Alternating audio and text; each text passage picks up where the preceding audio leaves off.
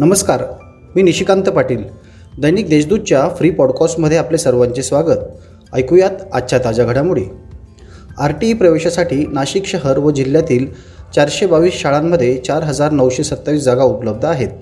आत्तापर्यंत तब्बल तेरा हजार सातशे अठ्ठावन्न विद्यार्थ्यांचे अर्ज दाखल झाले आहेत. ऑनलाईन प्रवेश अर्ज करण्यासाठी गुरुवार दिनांक दहा पर्यंत मुदत आहे. प्रवेशासाठी यंदाही एकच सोडत जाहीर होणार आहे. त्यानंतर प्रत्यक्ष प्रवेश प्रक्रिया सुरू होईल. मार्च एप्रिल व मे महिन्यात ही प्रवेश प्रक्रिया होणार आहे. आता घेऊया झटपट बातम्यांचा आढावा. पालखेड डावा कालवा लाभ क्षेत्रात पाण्याची टंचाई निर्माण होत असल्याने पालखेड डावा कालव्याचे सिंचनाचे दुसरे आवर्तन दहा मार्चपासून देण्याचे आदेश राज्याचे अन्न नागरी पुरवठा व ग्राहक संरक्षण मंत्री तथा नाशिक जिल्ह्याचे पालकमंत्री छगन भुजबळ यांनी जलसंपदा विभागाच्या संबंधित अधिकाऱ्यांना दिले आहे.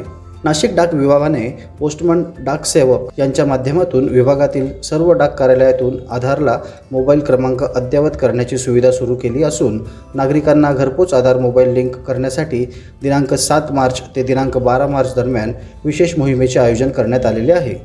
कोविड कालावधीत पोषण आहार अभियानाअंतर्गत उत्कृष्ट कामगिरी केल्याबद्दल नाशिक जिल्हा परिषदेच्या राज्यस्तरावर तिसरा क्रमांक मिळाला आहे.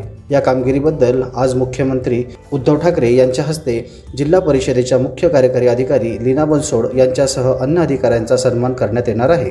नाशिक तालुक्यातील पश्चिम पट्ट्यातील पंचवीस गावासाठी दहा लाखांच्या खर्चाच्या सोनोग्राफी मशीन उपलब्ध करून दिल्याने नागरिकांनी समाधान व्यक्त केले.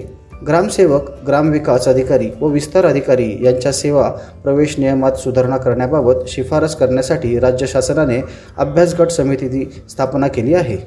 टपाल विभागात दोन हजार बावीस या वर्षात कोअर बँकिंग प्रणाली सुरू करण्यात येणार आहे.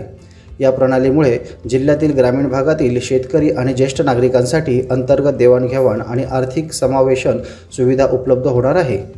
करोनामुळे दोन्ही पालक गमावलेल्या अनाथ झालेल्या बालकांना शासनाच्या मदत दूत योजनेचा लाभ मिळवून देत त्यांना मायेची ऊब दिल्याने जिल्हाधिकारी सूरज मांढरे यांचा एकात्मिक बाल विकास सेवा योजना विभागाकडून महिला दिनाच्या अनुषंगाने सह्याद्री अतिथीगृहात मुख्यमंत्र्यांच्या हस्ते विशेष पुरस्काराने गौरव करण्यात येणार आहे. या होत्या आजच्या ताज्या घडामोडी. इतरही बातम्यांसाठी देशदूत डॉट कॉम या वेबसाईटला भेट द्या. धन्यवाद.